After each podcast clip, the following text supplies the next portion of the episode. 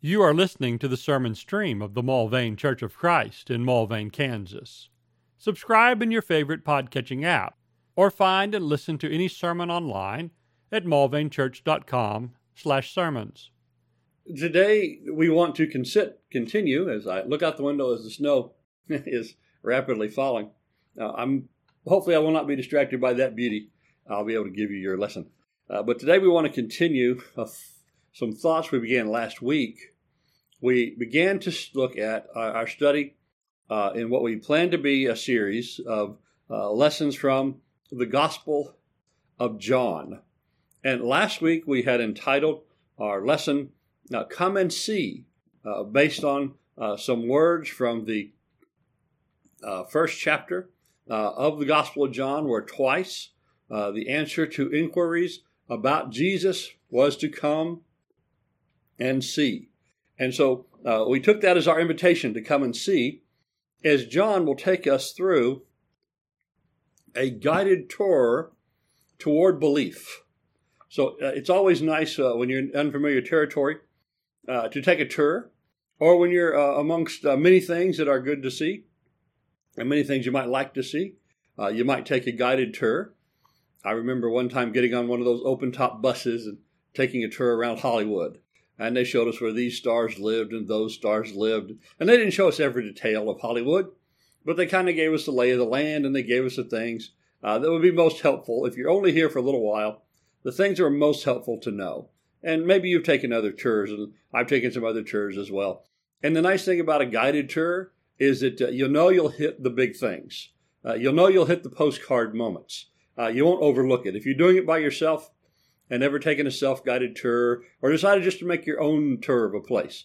Uh, sometimes you realize, man, I missed something important. I was right by it. If I'd only known, I, I just would have gone around the corner or would have paused there to read that. But on a guided tour, you have the benefit of, of the prior experience, and somebody has crafted uh, something, hopefully, uh, that's helpful to you to know what a thing is really about. And that's what the Gospel of John is a crafted tour through the life of Jesus to guide us to belief. Last time, uh, we looked at the basic things. What is the Gospel of John? Well, it's an independent gospel. It's not like the synoptics. It doesn't disagree with them. It agrees with them in cases where things are together. It's entirely complementary to the other three gospels, but it stands quite alone. An independent gospel.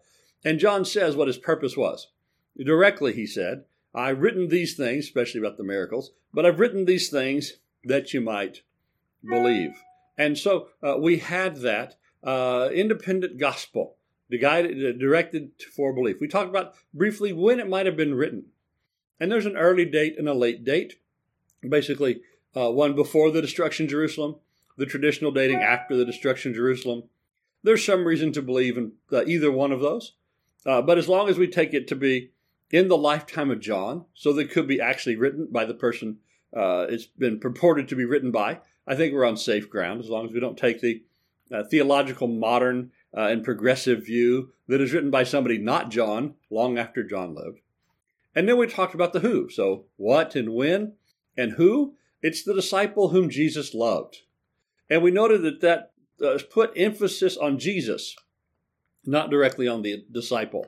So, every time this disciple is brought up. Emphasis is on Jesus and qualities of Jesus, not the person who was there and writing these things. It's, it's almost as if he makes himself incidental to the story, or he tells the story in such a way is, is that we could share in it, uh, and that uh, we can also be a disciple whom Jesus loves. so it's the emphasis not so much on him, but on Jesus. And then we saw, as we mentioned in the end of the first chapter, after John the Baptist did his work, saying, Here is the Lamb of God. Two disciples heard that. They followed Jesus. Jesus turned around, seeing these guys following him, said, What do y'all want? And they said, uh, Where are you staying? And he said, Come and see. And so they did exactly that. Uh, they went and saw where he was staying, and they stayed with him. Now, I, I realize that's probably actual words. I'm sure it is actual words or an actual conversation. But of these disciples deciding to follow Jesus, and uh, this and dedicating them their life to Him. And very high likelihood one of those two unnamed disciples is John, because the other one is named a little bit later, it's Andrew. Uh, but uh, I think that's kind of a microcosm for the whole thing. What is this about? What is this Jesus about? Well, come and see and stay with him. And then just to make sure we see the point, it's crafted and brought out for us again uh, as Philip finds Nathanael, and he says, "We have found him of whom the of Moses and the law and the prophets wrote, Jesus of Nazareth, the son of Joseph." And Nathanael said, "Can any good thing come out of Nazareth?" And what's Philip say? Come and see. So right there in the first chapter, right in the beginning paragraphs uh, of the narrative of the history, uh, we have this twofold invitation to come and see. And that's what we're going to do. Uh, and so we're going to start, Tim, our guided tour of belief. Again, we, we made note but didn't read the verse. We just uh, referenced the most familiar phrase from John 20, 30 and 31. Therefore, many other signs Jesus also performed in the presence of the disciples, which are not written in the book. But these have been written that you may believe that Jesus is the Christ, the Son of God, and believing you may have life in his name. So here's the fullness of it. This is the intent of it. Uh, right from the beginning of the book, uh, we're, we're going to have these things that are to lead us, as John would say in conclusion, lead us to believe in Jesus, and believing we might have life in his name. So it's really belief in John, beginning and middle and end. And it's it's belief in about every different kind of uh, form we can put the verb to believe, those who believed, uh, those who were believing. Uh, in the Old King James, you'll have several believeths. It's just belief all the way down. It's some form of the word belief 98 times in the Gospel of John. So when we talk about the Gospel of John, and we straight to, straight stay true uh, to the message that John is bringing, if we say belief repeatedly, I think we're on the right track. If we have about uh, 20 chapters, we have 21. Uh, if we have uh, 98 mentions of the word, then we'll be just under five mentions of belief per chapter. Now, I, I realize the chapters are given much after John, but they are useful and, and we use those chapters.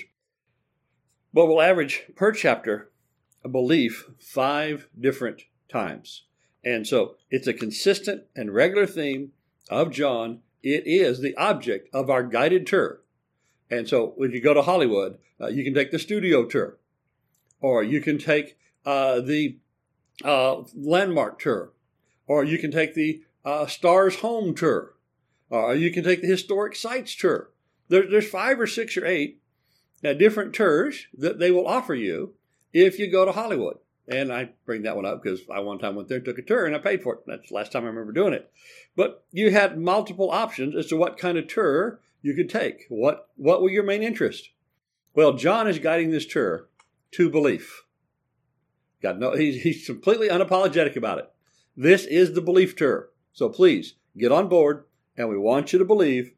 Here is the great uh, blessing, as we saw in John 20, 31. In believing, you might have life in his name, as it says uh, more fully, and op- offering both options in John 3 and 36. He who believes in the Son has eternal life, but he who does not obey the Son will not see life, but the wrath of God abides in him. So believing goes with obeying, and unbelief goes with wrath.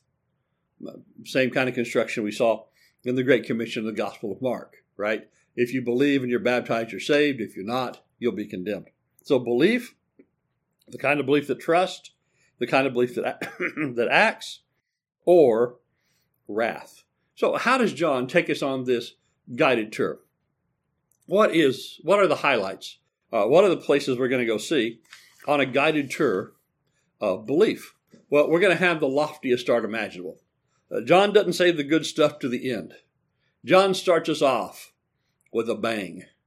I remember a few years ago, I watched the reboot of a famous movie franchise, of which I had invested a lot of time in science fiction type franchise. and they had an introduction, the first four or five minutes of this movie, rebooting the franchise. And then they had the theme music, and then they went on. And the first five minutes or so of that movie, telling a little uh, mini story uh, to set the, to reset the stage. I turned to the person I'd gone to the movie with, and I said, "If the movie was over right now, we got our money's worth." And it was four minutes into the film, and I still think it's one of the best openings uh, to a film uh, that I've ever seen. Well, John gives us that. John gives us the the start of which, if that's all we had, we'd say we had our money's worth. And we'll have a lesson on this uh, to come on the, the prologue of the Gospel of John. And John sets forth, not just in the prologue, but also through the book at times, uh, this high concept, this uh, poetry and theology, uh, the likes of which are not found in other Gospels. Uh, there are sections, this opening prologue especially, but others to follow as well, uh, where it reads like a hymn. And so we're going to have uh, this different beginning right from the start, and we're going to start at the highest levels. We're going to start with the same words as the whole book of God begins. We're going to start with the same words as in Genesis 1 1. In the beginning. In the beginning, in Genesis, God created the heavens and earth. But in John, in the beginning, was the Word. And the Word was with God. And the Word was God. And so, if we got a good start to Genesis, we got an even better start, if possible, to John. We'll save the details of that for another time uh, in another lesson. But what we note is we have this great start. John does not start in a historical sense, uh, like the, the stories of the Nativity, the story of, of the birth of Jesus, or as Luke does, the birth of John, uh, the forerunner of Jesus. Uh, there's nothing of genealogy of Jesus. Uh, there's no story of going to Bethlehem uh, for the tax man. Uh, there's no story of the manger. Uh, this is the independent part of John. I think John knows you know that. But John goes to the bigger part that he was not the son of Joseph or the son of Mary. He was not the son of David. He was not even the son of God. He was the Word of God. He was God. He came as God's Son in this world. And so John starts on the highest of terms. But he came in that way. But John 1:11, he came to his own, but those who were of his own did not receive him. But as many, here's the believers, who received him, he gave the right to be the children of God, even those who believe in his name, who were born not of blood, nor of the will of the flesh, nor of the will of man, but of God. And the Word became flesh and dwelt among us. And we saw his glory. Glory is of the only begotten from the Father, full of grace and truth. And so that prologue, that loftiness, we'll look at. And all throughout the Gospel of John, we have this unique and regular mixture of the things of heaven and the things of earth. And so it's the loftiest thing you'll ever hear or read or conceive of. God, uh, the Word was with God, the Word was God. But by the time the first chapter is over, John is having a, excuse me, Jesus is recorded by John, is having a conversation with the disciple about sitting under a, a fig tree. Now he says, I saw you under the fig tree, which uh, was a place of absolute darkness. The fig leaves uh, totally obscured the sun, and, and underneath the fig tree, under the shelter of those heavy leaves, it provided a nice place of shade, uh, sort of like ancient air conditioning. And so he was probably in there uh, taking a break or, or, taking a nap in the midday heat, as one back then uh, would often do. But Jesus said, I saw you under there. And so we go from we go from the, the cosmos uh, down to uh, the fig tree in the first chapter. In the second chapter, we, we have one of the most earthly of all concerns, of social concern. The, the big crisis that Jesus solves uh, with miraculous power, showing the glory of God, is people running out of wine at a wedding. That's that's what he breaks out the miraculous power for for the first time. Yeah, yeah. This social occasion this wedding where these people who he knows enough to be invited to the wedding, we don't know if he's really close to them. Uh, they must have been pretty close because he comes with some of his brand new disciples who probably didn't know this couple. And so he was somebody pretty close. And his mother is concerned uh, very much about the, the, the social uh, uh ordeal that, that's fixing to occur as they've uh, run out of wine. And Jesus makes water into wine. And in the third chapter, Jesus is meeting at night in a garden. A guy sneaking in. We can almost see him, you know, holding his cloak over his face so that nobody recognizes him. In, in the in the fourth chapter, uh, he's at a well, sitting down in the heat of the day, and a woman comes, and he says, "Give me a drink." In, in the fifth chapter, uh, we have the story uh, of a boy and his lunch. Okay, not it's not really the story of a boy and his lunch, but that's part of it. Uh, that's a detail in the story. Jesus takes that boy's lunch and feeds 5,000 men and the families they had with them. And so we, we end up having the contents of a boy's lunchbox described. And it's just this amazing heaven and earth together. In chapter 9, he heals a fellow of blindness by spitting on the ground, mixing the dirt with the saliva, and smearing the saliva mud on a guy's eyes. I've always thought, well, I'm glad the guy was blind because if he would have seen the spitty, spitty mud coming, he might have ducked. But he couldn't see it coming, so Jesus got him right in the eyeball. Now, that's probably not quite right, but I, is that something you did back then? It's not something you do now. Uh, okay, maybe if you're a third grade boy on a playground, you, you make some spitty mud, put it on somebody's face. But uh, he comes from heaven, he spits on the ground and puts the mud on some guy's eye. Of course, he heals him, so it's you healed me. It's all forgiven. Whatever medical techniques you want to use, um, I, I, don't understand that.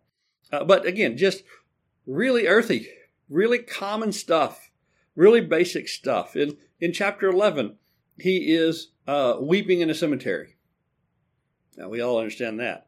In, in chapter twelve, where they they bring out the the year's value, the year's salary worth of costly nard uh, the ointment to uh, to anoint Jesus for his burial, and the smell of the thing must just overwhelm the room.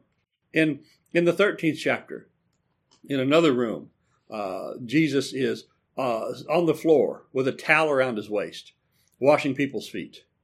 Uh, and at the end, of, there's more, but at the end of the gospel, uh, there's a, a, great catch of fish, and somebody numbered them. There's 153 of them.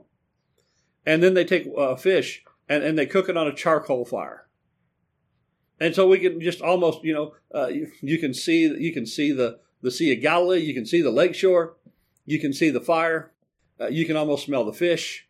Uh, uh it's just uh, a very earthy thing. While intermixed with this, the greatest things uh, from heaven. I and the Father are one. I and the Father are working until now. In that cemetery where he's crying, I'm the resurrection and the life. And a man is brought back to life. And so we have this heaven and earth throughout the gospel. Look, look for this as we take this tour of belief. In, in 1 John, the same author would tell us, and he certainly did it in the gospel. 1 John 1 1, what was from the beginning, what we have heard, what we have seen with our eyes, what we've looked at and touched with our hands concerning the word of life and the life was manifested. And we have seen and testify and proclaim to you the eternal life, which was with God and manifested to us. And we have seen and heard what we've seen and heard, we proclaim to you, so that you too may have fellowship with us. And indeed, our fellowship is with the Father and with His Son, Christ Jesus. And so John is not apologizing for having all these uh, earthy details. Uh, he says, We know that it was the Word of God with us. We know it was the Word of life because we heard, we saw, we looked or gazed or we we, we examined this. Uh, we gave it the we gave it the full eyeball test, and we touched with our hands. And so we were right there in the room with him when these things happened. We we could we touched him, we bumped into him, as we jostled and getting in the boat. And uh, I'm sure uh, he could tell of the times where uh, Jesus in a boat gave his hand to lift in another disciple, or a disciple in the boat reached out his hand to pull Jesus in the boat. Uh, talks about, I'm sure he could talk about passing cups and passing plates and uh, uh, passing blankets or sharing blankets in the cold nights. And it was just really there. And so this heaven and earth throughout will be regularly a regular feature of our guided tour. Now, as I mentioned a while ago, on a guided tour, the guided tour will say, uh, these are this thing and this is this thing. So that one time I took the tour in the open top bus in Hollywood, it's like, well, okay, we're now in the Hollywood, or we're in the Hollywood Stars homes part. And so we went through some of Beverly Hills. This person lives here, and this person lives here, and this person lives here. And so there was one section where we were mainly in the homes. But on the way to the homes, we passed some other things, and they point that out. And on the way to the studios, uh, they, they, there was a few stars who didn't live with the, where the other ones did. And they'd say, uh, no, we have been doing these studios, but by the way, here's another house of somebody, and, and the like. And so there, there's major sections and major themes. And uh, you might be working on one theme for a while, but they're all going to get in there and they're all going to get interwoven. And so it is here. We're going to have in the gospel some unfolding themes. And these themes will unfold. They won't be quite as clear at the beginning.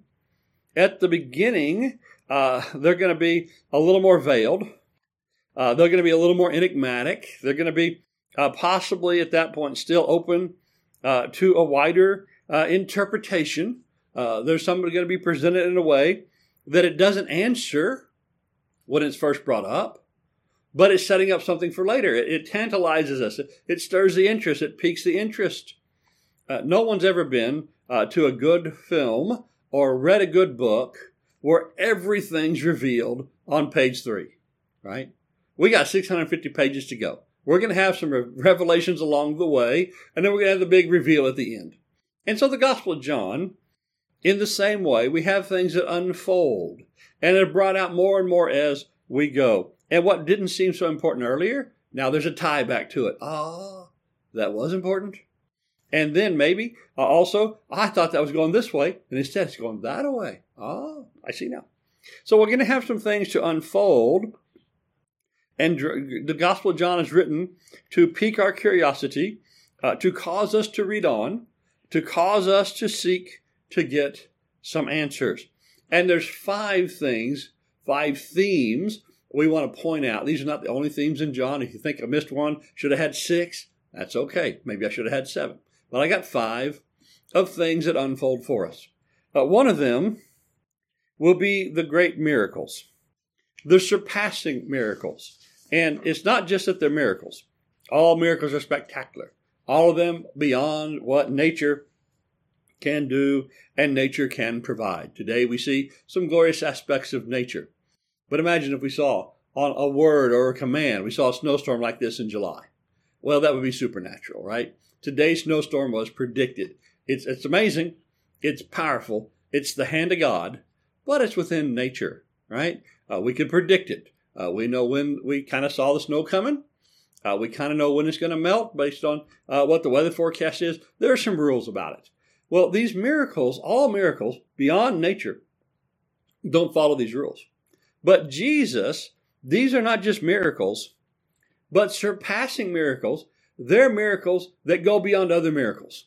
Nearly every miracle that Jesus does, we can find an Old Testament counterpoint, particularly with Moses and Elijah, with those two. With Moses and Elijah, we can find a miracle that's uh, uh, a complement, or maybe a foreshadowing, we might say, of what Jesus does but he'll do it to a surpassing degree. Early on, we have these things of miracles set out for us. After Jesus, and we mentioned the fig tree, after Jesus said, Hey, I saw you under the fig tree, and he goes, How can you see under the fig tree? You must be the Messiah. And Jesus said, Oh, hold on there. Uh, I'm the Messiah, but you're not quite there yet in reasoning. But he says, Jesus says, John 150, he answered and said to him, Because I said, I saw you under the fig tree, do you believe? You'll see greater things than these. Now, uh, if we had some dramatic music, whatever musical cue we have for foreshadowing, we'd play it right there. You'll see greater things. And we all say in our minds, What greater things might that be? Oh, they're going to be greater things. And Jesus said, Truly, truly, I say to you, you'll see the heavens opened and the angels of God ascending and descending on the Son of Man. You're going to see something like Jacob's ladder. Jacob's ladder is going to be uh, recreated, and you're going to see that. And they're going to go, What? We're going to see something greater than angels descending and descending uh, like Jacob saw? Yes. Uh, you will see heavens opened up and the angels of God ascending and descending on the Son of Man. You know, and Jacob saw that in a vision. They're not going to see any of these miracles in a vision. They're going to see uh, these miracles in full effect. They're going to see these miracles fully awake. And they're going to see these miracles with witnesses. Because you think about Jacob seeing the ladder. Oh, he saw it. But who else saw it? Where were the witnesses to prove that? You don't have any. You have the divine record. Moses attests, yeah, that was true. But these miracles of Jesus, we're going to have these great things, uh, seven miracles in all, and John only records seven, seven of them uh, that will uh, show them things greater than Jacob's ladder. They're going to show Jesus' compassion and his power and his divinity. And so we, we might find more things that these prove as well. But we're going to see over and over the compassion, power, and divinity of Jesus. So our seven miracles, the water to wine at Cana, as we already mentioned. Uh, not water in the wilderness, uh, like Moses provided, but water to the best wine uh, for this wedding. The healing of the uh, royal official's son in John 4 maybe the least known miracle uh, from the miracles in the Gospel of John. Uh, but we recall uh, Elijah uh, rushing to heal a boy, and Jesus heals him without even having to go near him, just on his word. Then, beyond that, he heals the paralyzed man at the pool of Bethsaida in John 5. And, you know, it's, it's kind of hard to find healing of the lame in the Old Testament. This is a, a surpassing uh, miracle, uh, but uh, uh here Jesus does that. Then uh, Jesus feeds the 5,000. Uh, Moses gave them manna in the wilderness. Jesus fed 5,000 in the wilderness with one boy's lunch. And then Jesus walked on the water. You know, Moses parted the water they could all walk through. Jesus walks on it and gives Peter the ability to walk with him. Jesus heals in John 9 uh, the man born blind.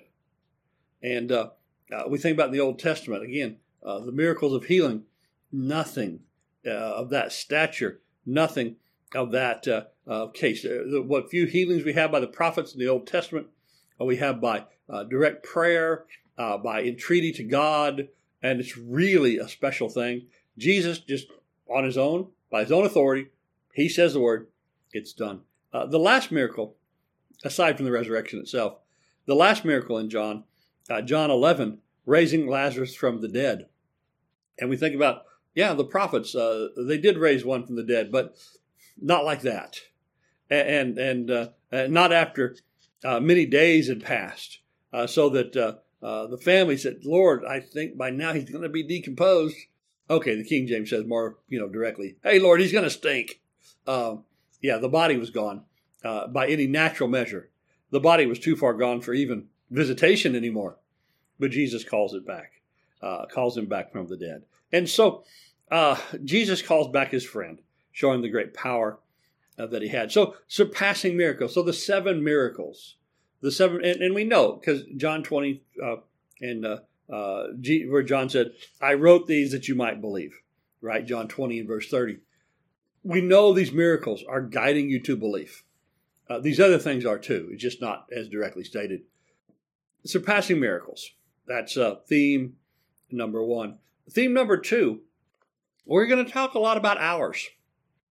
As we go through the Gospel of John, there's an awful lot of talk about hours, and this isn't the whole list, but this is probably there's more than half of them. But we start with that when Jesus is asked to do something at the wedding, uh, where he'll make the water to wine he says to his mom, "A woman," and that's not as disrespectful as it might sound to us. Um, uh, he says, What does that have to do with us? Or how's that our business, Mom? He says, My hour has not yet come. And our inquiring reader, the first time he sees something like that, he's going to go, The hour's not yet come? Well, when's the hour going to be? What do you mean the hour's not yet here? Now, Jesus goes ahead and makes water to wine. Now, I got to say, for a time, you know, if, if my time isn't yet, but what I do as a not yet feature is water to wine, uh, 150 gallons of it or so, I got to say, that's a pretty good, it's not my time yet. Man, if that's what he does when it's not his time, what's he going to do when it is his time? Later, John 7 6, Jesus tells the folks, My time is not yet here. Oh, it's not. When's it going to be? But your time is always opportune. Hey, folks, you guys can always believe. Y'all should. Y'all should believe. Uh, John 8. These words he spoke in the treasury as he taught in the temple, and no one seized him because his hour was not yet. It wasn't his time yet. So through the Gospel of John, it's not his time, it's not his time. And then uh, when he goes down to heal Lazarus and, and raise him from the dead, and uh, first the apostles thought, well, we're not going down there because it's too dangerous. We're not going down there because the Jews are trying to kill us. And then Jesus said, hey, let's go down. And the disciples said, Rabbi, uh, the Jews are trying to stone you. Are you going there again? And Jesus answers again about time. Are there not 12 hours in a day? If anyone walks in the day, he doesn't stumble because he sees the light, uh, because he sees the light of this world. And then he says a little bit later, Yeah, Lazarus is dead. And I'm glad for your sake we weren't there, so that you may believe. There's our key, so you believe. But let's go to him. And then Thomas figures, Hell, they're going to kill us. It must be his time. We might as well go with him. True, Thomas says, Thomas called Didymus, the twin, says to the fellow disciples, Let us also go, so that we may die with him. And so Thomas had picked up on this time business and they're going down to Jerusalem, uh, to suburb, suburban Jerusalem, and they're they're going to go down and see the family uh, of a great of a good friend who died. But they're going to be right there in the teeth of all the Jewish opposition. And hey, uh, I guess all that time he's talking about, it must be now. And so we're going to go die uh, with him. It turns out he was a couple of months off.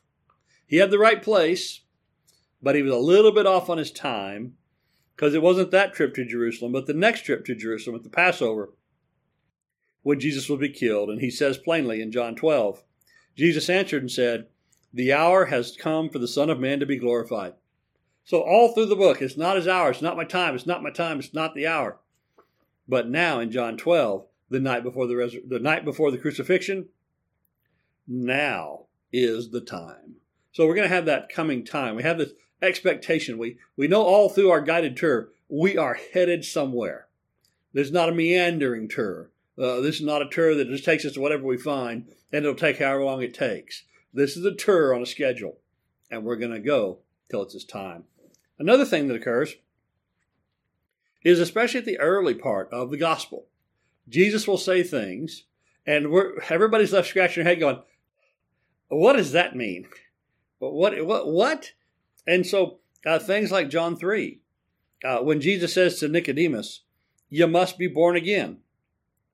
And Nicodemus says, How can this be? What do you mean, born again? And I got to say, we have some. we have some issues trying to nail down all of the born again part uh, today, and born again of water and the Spirit, and, and giving a direct and exact answer for that giving the postcard answer for born again of water and the spirit. Uh, there's a few folks who can give a postcard answer for of water and the spirit, but most of those aren't really good answers uh, because it's it's uh, so open. It's so open. It's still perplexing uh, to us. There's a bit of another in the in the next chapter when the woman at the well starts asking about, well, where do we worship? Do we worship here at Gerizim, or do we need to go down to Jerusalem? And Jesus said, An hour is coming and now is. Oh, that sounds like the last thing we just talked about. When's that hour going to be, Jesus?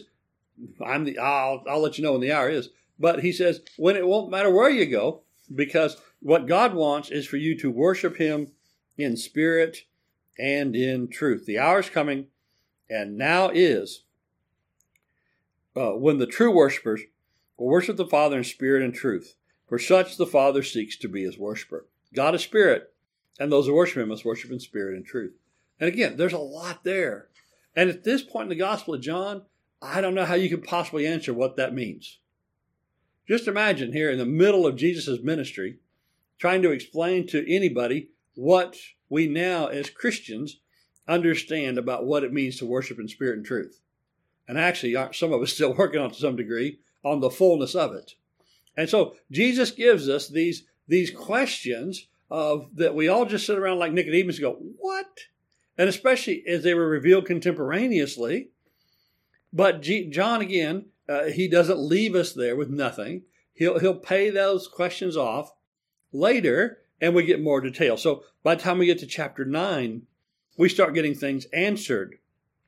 We have somebody answering the uh, ask a question, and he's told. So John nine thirty five. Jesus heard they put him out. That's the blind man put out of the synagogue. And Jesus said to the man, Do you believe in the Son of Man? And that's a messianic title that uh, uh, is definitely being used there from Daniel 9. And he answered and said, Who is he, Lord, that I may believe in him? So tell me who the Messiah is. I'll believe in whoever you tell me about the Messiah. And Jesus said, You have both seen him, and he's the one talking to you. Yeah, you saw the Messiah. Imagine the very first day you can see, who do you see? You see the Messiah. Who's the first person you see when you're made well? You saw the Messiah, and you've talked to him. And so here's the question Who's the Son of Man for me to believe? Jesus said, I'm here, I'm right in front of you, it's me. Now, again, that's a real conversation happened with a real blind man. Why does John bring us to that conversation? So we could know and trust that Jesus is the man. So, as things were confused at times, especially early on, the farther we go into John, the more they'll get clear. John 10 Truly I say to you, everyone who does not enter by the door into the sheepfold, but climbs in another way, is a thief and a robber. This figure of speech, verse 6, it says, Jesus spoke to them, but they didn't understand it. They didn't understand what he'd been saying. So he said to them again. So, okay, let me tell you so you'll get it.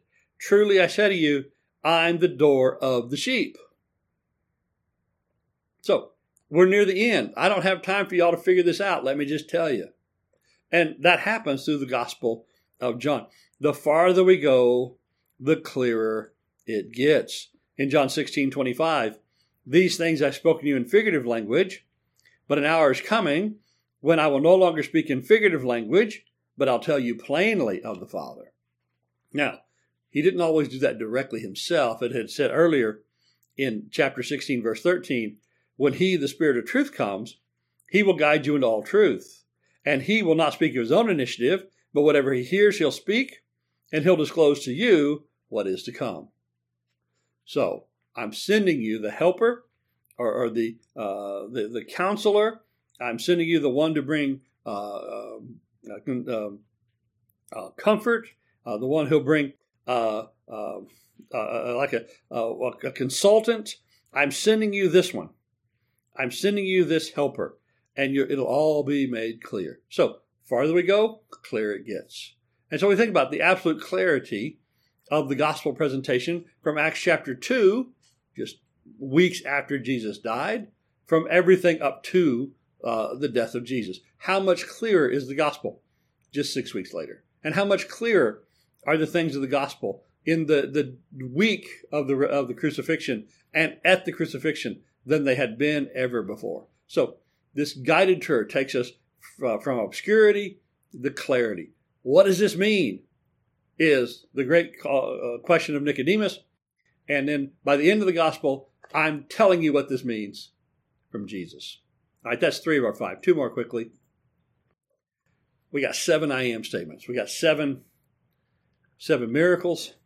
We also got seven I am statements. These are some of the most famous statements of John. We already made mention of one I'm the door of the sheep. But Jesus is the bread of life, or the living bread. He's the light of the world. He's the door. He's the good shepherd. He's the resurrection and the life. He's the way, the truth, and the life. He's the true vine. And so these seven statements of Jesus, and every time we run across one of those, so chapter 6, chapter 8, chapter 10, chapter 11, chapter 14, and chapter 15, every time we run across an I am, uh, probably time to, you know, stop the tour for just a second. Look at the landmark John's pointing out to us. See its context, see what it means, and see what this, you know, what, what this uh, torch is is enlightening. See what this spotlight is shining on. The I am statements. Of course, there's also another statement twice repeated that might be put with these, where Jesus just says, "I am." He'll say uh, in John 8 to those who are opposing him, "Before Abraham was, I am," and he'll also say to those who sought him in the garden, "Who do you seek?" He says, "I am." Often in the uh, modern translations, there's a he added there. I'm he but I am is better. So, the I ams, the, the last of our five.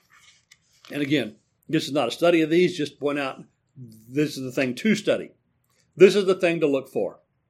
This is a gospel that is written to guide you to belief, right?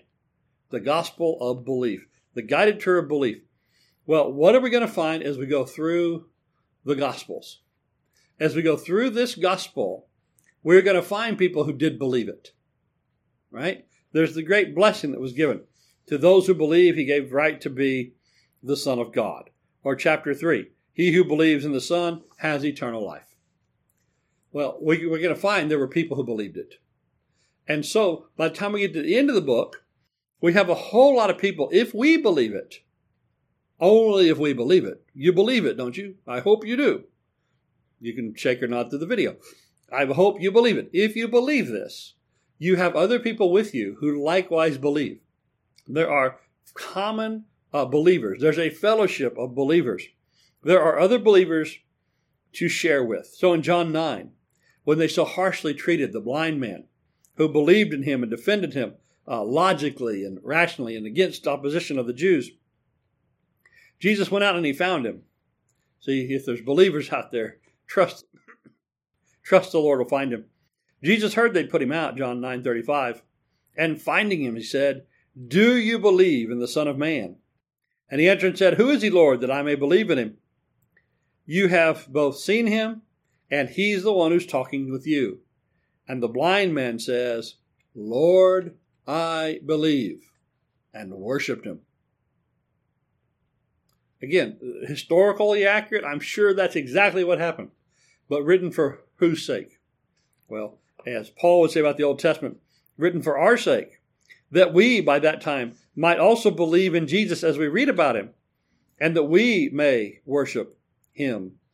In the garden, excuse me, excuse me, it's uh, uh, not it's about John the Baptist in John 10.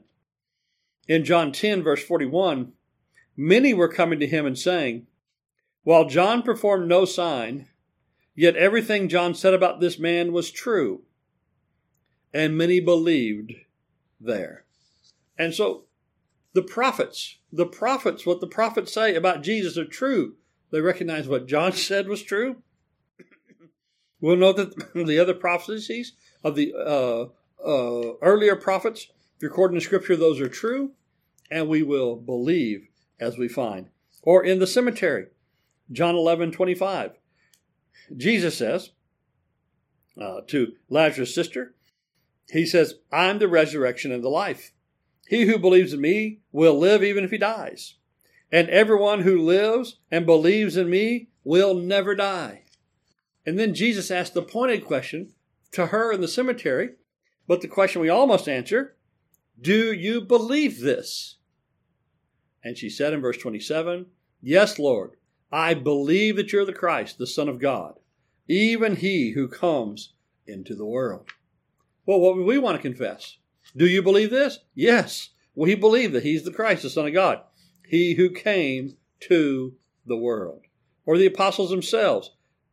Don't let your heart be troubled. Believe in God. Believe in me also. Or in John 16, his disciples said, Hey, now you're speaking plainly. You're not using a figure of speech. Now we know that you know all things and have no need for anyone to question you. By this we believe that you came from God. And so every time we step through in the Gospel of John, one of these great confessions where someone says, I believe, we should, in our own hearts, uh, we, we should, as we read along, say, I believe too. I believe what they confess. What did they confess there? We believe that you came from God, that you know all things. We'd all readily confess that, wouldn't we? Why'd we gather in this way, even when the weather's so foul? And ah, hey, day off. No, it's still a day uh, of the Lord. It's still a day uh, for uh, what gathering we can make and dedication to His Word. Again, John 1, verse 12, as we conclude, as many as received Him, He gave the right to be children of God. How? Even to those who believe in His name. So we're going to take the guided tour of belief. We, we, this is what the tour is going to be. This is that little handout they give you, that little, uh, you know, uh, full color trifold sheet that says, "Come, come take this tour, and we're going to show you these things." And you go, "Oh, I'd like to see those things," and so you pay your money and you take your tour. Well, we want to take the guided tour of belief. We want to see these things uh, and study them uh, by, uh, as close as we can uh, to their original happening, which is the divine record. we want to uh, step through the things that those who saw uh, want to remind us of and teach us of to either uh, build, uh, confirm, or as necessary, cause belief. And so we'll close as Jesus asked on several occasions, and John implicitly asked on every uh, uh, page of the book, Do you believe? I hope you do. But take the tour with us, even as a believer, even though you know uh, it'll be nice to be reminded and nice to see these old favorite places. Nice to see these things of which we uh, have as uh, uh memories, as as foundational moments and teachings, as things that we Uh, you know pegs we hang our faith on. Uh, take the guided tour with us of belief. Uh, bring along somebody who doesn't believe if if you can. but let's go take this tour through John, the guided tour to belief. Thank you for listening to this sermon from the Mulvane Church of Christ. Additional sermons and information available at mulvanechurch.com. Come see what a difference the Bible way makes.